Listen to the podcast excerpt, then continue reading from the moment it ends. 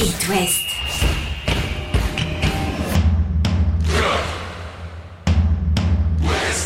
Kop West. Chaque lundi et jeudi à 20h. Simon Reungoat, Katell Lagré. Bonsoir Katell Lagré. Bonsoir Simon Reungoat. C'est pas passé face au Paris Saint-Germain c'est pas une le surprise. Stade Rennais hier soir. On disait qu'il pouvait embêter les Parisiens. Non, pas moi.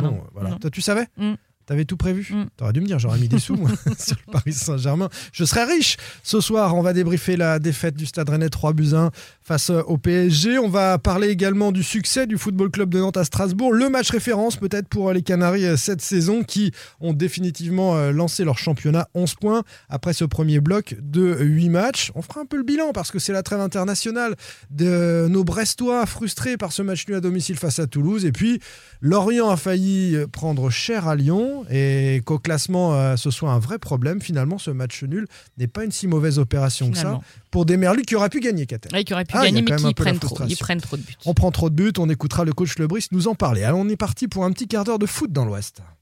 Chaque lundi et jeudi, c'est Kop West sur It West. Avec le Stade Rennais pour commencer et cette défaite 3-1 face au Paris Saint-Germain, il y a eu plusieurs temps forts dans ce match-là, mais j'ai envie de parler tout de suite de cette main d'Hakimi sur le deuxième but parisien qui peut-être change le cours un petit peu des choses parce qu'elle n'est pas sifflée. La VAR décide de ne pas revenir en arrière alors qu'elle a considérablement aidé le latéral droit du PSG à poursuivre son action, non ? Moi, je pense pas parce que les Rennais n'étaient pas au niveau. C'est-à-dire qu'en fait, tu joues des Parisiens un peu dans le doute quand même, après un début de saison pas foufou et la lourde défaite en Ligue des Champions sur la pelouse de Newcastle. Donc, il fallait les prendre à la gorge.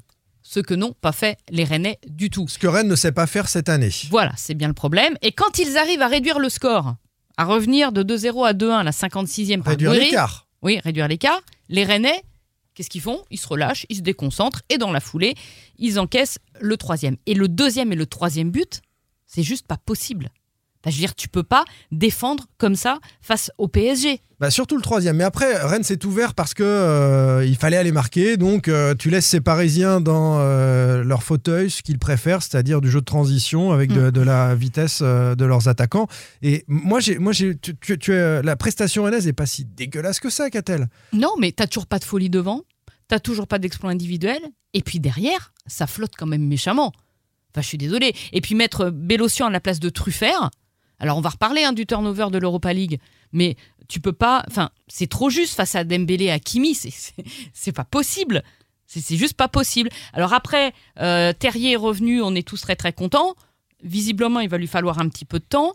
Le Fée, son début de saison se transforme quand même en cauchemar, parce que l'entrée de Le Fée est quand même catastrophique. Il est un petit peu en dessous, ouais. Celle de Doué est pas tellement mieux. T'as pas parlé d'Omarie, je t'ai envoyé un petit message pendant le match. Oui, mais Omarie, c'est la fragilité défensive dont je te parlais. Ça manque d'agressivité devant, ça manque de sérieux derrière. Et puis moi, je trouve que le plan de jeu est pas clair. Enfin, je m'y retrouve pas. Je comprends plus, en fait. C'est pas forcément face au Paris Saint-Germain qu'on va pouvoir juger une équipe cette saison. On le sait, les Parisiens ont individuellement tous le talent pour faire des différences face aux adversaires. Mais pour moi, il y a un lien entre les deux matchs. C'est-à-dire qu'on nous a dit, c'est la semaine à 3 matchs, c'est la semaine rennaise la plus importante. Rennes gagne le derby. Il n'y a pas eu l'investissement attendu sur le match de Coupe d'Europe, y compris du coach Genesio dans sa composition d'équipe. C'est-à-dire que des signaux ont été donnés, alors c'est vrai, pour faire jouer des joueurs qui ont un bon niveau dans l'effectif, mais disons qu'il n'a pas mis la top équipe du moment sur ce match de Coupe d'Europe à Villarreal, en nous disant peut-être, vous allez voir, face au Paris Saint-Germain, on y sera. Bah alors déjà, moi, faire tourner... Ils n'ont été ni sur l'un ni sur l'autre. Voilà. Et c'était à prévoir, hein. C'est-à-dire que faire tourner en Coupe d'Europe pour le championnat, je ne comprendrai jamais. Tu t'arraches toute une saison pour décrocher une place en Europa League. Tu vas jouer des Espagnols qui, certes, ont un peu la tête dans le sang en début de saison. Franchement, ils n'étaient pas bien. Villarreal, c'était pas terrible jeudi soir. Mais qui sont expérimentés. Donc pourquoi tu mets pas un Mathis ? Mathis, on l'a pas recruté pour des matchs comme ça. Bah, si. C'est pas à ça qu'il doit servir. Si, bon. Si, okay. Je voyais pas où tu voulais en venir, je suis d'accord. Et donc, en fait, tu le mets pas. Et puis, qu'est-ce qui se passe derrière ? Et bien finalement, tu bats pas le PSG. Mais quand bien même, tu aurais mis ton équipe type à Villarreal. Et hier, tu perdais, ce que de toute façon, tu as fait. Le match du PSG, c'est que 3 points. Hein. Oui. Tu joues pas ta place en Ligue des Champions à la fin de l'année sur le match d'hier soir. Hein. Tu peux aller battre Strasbourg, ça vaudra autant. Hein. Donc en fait, t'en avais rien à battre de perdre contre le PSG hier soir. Il fallait gagner à Villarreal pour te mettre bien dans cette poule. Donc t'as tourné et t'as perdu. Et te mettre bien sur le match du PSG aussi, parce que si tu revenais foulée, avec la confiance, Et là t'as perdu les deux. Le coach Bruno Genesio après cette défaite. Oui, quand on est revenu à 2-1, on a eu cette sensation-là parce qu'on a senti qu'on pouvait les faire douter. Sur le match, je pense qu'on peut pas avoir de regrets parce qu'on est battu par une équipe qui est meilleure que nous dans tous les domaines. Jeudi, j'en avais. Ce soir, il n'y a pas grand-chose à dire sur la défaite. Elle est logique, elle est méritée. Elle aurait pu être même plus sévère. On aurait pu aussi marquer un ou deux buts de plus. Ce que je regrette, c'est qu'on a encore une fois manqué de maturité. Parce que lorsqu'on est revenu à 2-1, on s'est un peu jeté dans la gueule du lion, alors qu'on avait beaucoup de temps. Alors, première fois qu'on a l'excuse de la maturité. Mais tu peux pas dire ça quand tu mets Bélocian, par exemple. Tu as choisi de ne pas prendre de maturité. On nous a expliqué au moment du mercato que le Stade Rennais avait fait le choix. J'ai peur que ce soit le refrain de la saison. De ne pas recruter des joueurs expérimentés parce qu'on considérait que les jeunes étaient arrivés à maturité pour faire quelque chose d'intéressant à la mesure de l'ambition désormais du Stade Rennais, faire un top 5, jouer la Ligue des Champions, etc. Bon, dont acte. Le Stade Rennais stagne un petit peu au classement. Rennes est désormais 8e avec ses 11 points. C'est pas non plus catastrophique. Hein. Le PSG est passé devant 15 points, par exemple. Le PSG est 3e. Il n'y a que 4 points d'écart entre ces équipes-là parce que ce championnat est très homogène. Sauf qu'on nous avait dit, vous allez voir, comme on fait un mercato de bonheur, on va être prêt très très vite et on va aller pied au plancher. Bah non. Bah si, contre Metz. Et après, c'est un petit peu patiné. C'est vrai que, allez, on attendait mieux de ce premier bloc de 8 matchs du Stade Rennais. Le FC Nantes, on ne savait pas trop où on allait comme tous les ans.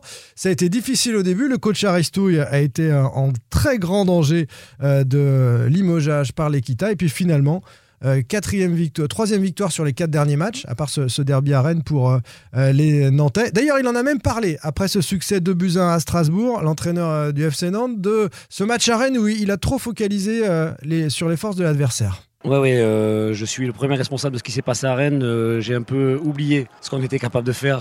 Je me suis attaché à beaucoup observer Rennes et j'en ai oublié que j'avais de très bons joueurs et une très très bonne équipe. Donc voilà, j'avais la frustration essentiellement vis-à-vis de moi. Donc reprendre les choses très claires de ce qu'on fait depuis le début et puis jouer ce football-là. On n'oublie pas qu'on a de l'adversité, des joueurs en face, des systèmes, des stades, mais il faut qu'on se préoccupe essentiellement de nous. Ouais.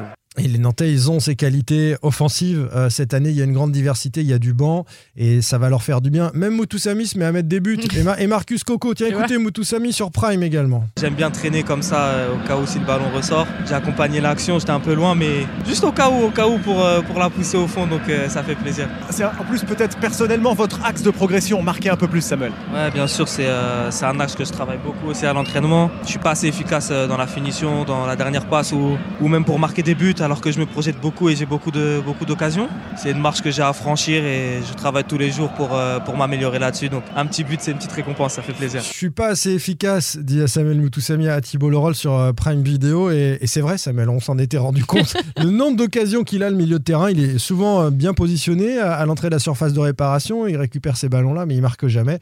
Ça peut-être le libérer. Puis j'ai été le premier et on l'a beaucoup critiqué après sa prestation ratée à Rennes, lui aussi. C'est vrai qu'il était excentré sur le côté gauche du milieu alors que c'est un récupérateur. Il va peut-être retrouver un petit peu de temps de jeu parce que Douglas Augusto s'est blessé au genou. On n'a pas encore le verdict, mais il se pourrait que ce soit le ménisque ou bien un ligament latéral et que le FC Nantes doive se priver de ce Brésilien qui surprend tout le monde depuis le début de saison dans l'entrejeu. Moutoussamy qui retrouverait sa position aux côtés de Pedro Chirivella. On a vu le match référence de la saison face à des Strasbourgeois d'une faiblesse abyssale. Franchement, c'est inquiétant. Et pourtant, Strasbourg compte 10 points, donc ils sont bien allés chercher quelque part. Mais franchement, c'est inquiétant ce que propose le Racing sur ce match-là. Tant mieux pour le FC Nantes, avec une organisation à 3 derrière, un Duverne qui était positionné sur le côté gauche de cette défense à 3.